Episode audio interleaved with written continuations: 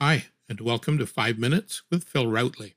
Mission Impossible was one of those iconic 60s and 70s TV shows, probably growing out of the popularity of the James Bond movies. Peter Graves and Martin Landau are the stars I remember best.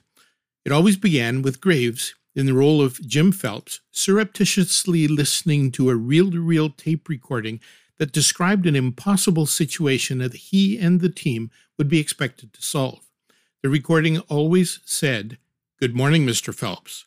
Your mission, Jim, should you decide to accept it. As always, should any of you or your IM Force team be caught or killed, the Secretary will disavow any knowledge of your actions. And then this tape will self destruct in five seconds. And then, of course, they had to relaunch it in the late 80s, but only for three seasons, in which the tape player was replaced with a mini DVD player, but the same formula.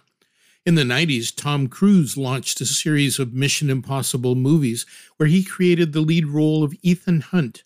Six so far, and another two coming in 23 and 24. There's always a serious problem, a very challenging, dangerous, and life threatening mission, serious and unexpected problems to overcome, a surprise or two, and a satisfying conclusion. Well, except for the inevitable cliffhanger to make you look forward to the sequel. Last week in 5 Minutes with Phil Routley, Soul Impact post, I mentioned that purpose and mission are like two sides of the same coin. You really can't have one without the other. Purpose drives mission, and mission drives purpose. If the purpose is to save the world from bad guys, the mission is to do whatever it takes to protect the planet.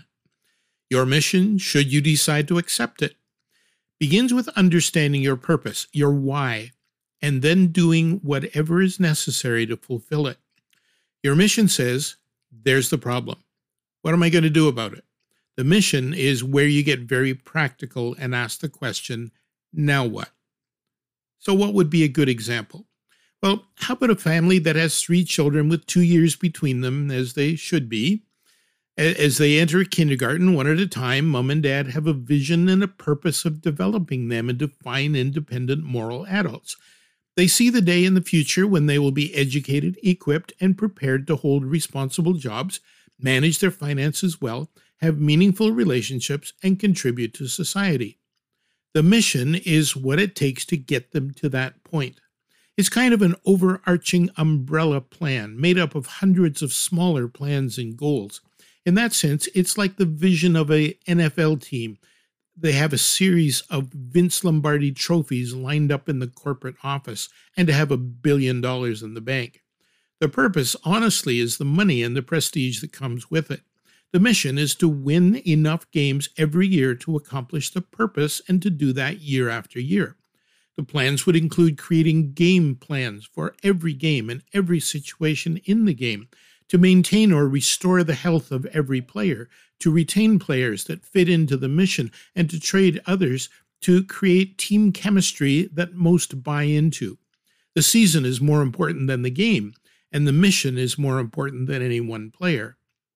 Your mission won't be completed in a one hour TV show or a two hour movie. It's bigger than that.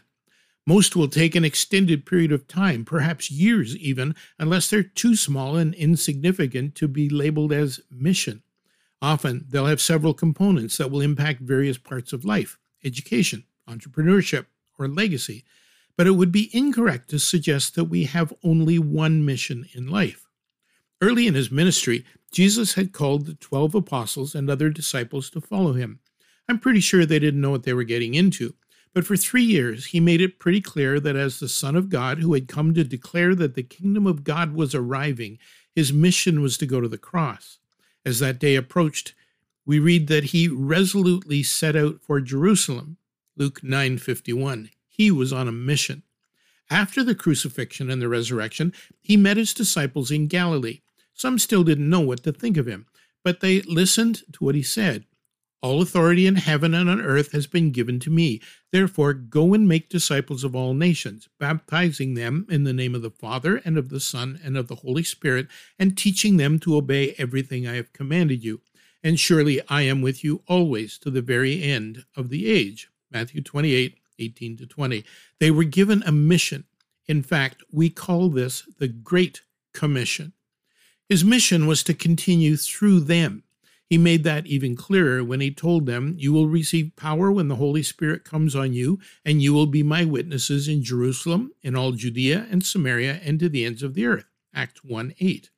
It wasn't long before the disciples, led by Simon Peter, were challenged by the religious leaders in Jerusalem at Pentecost in Act 2.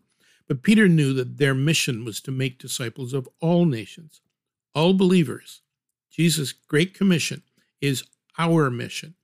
It's at the very center of who we are to be and why are we are to be it and what we are to do. But we don't all go about it in the same way. More about that next time.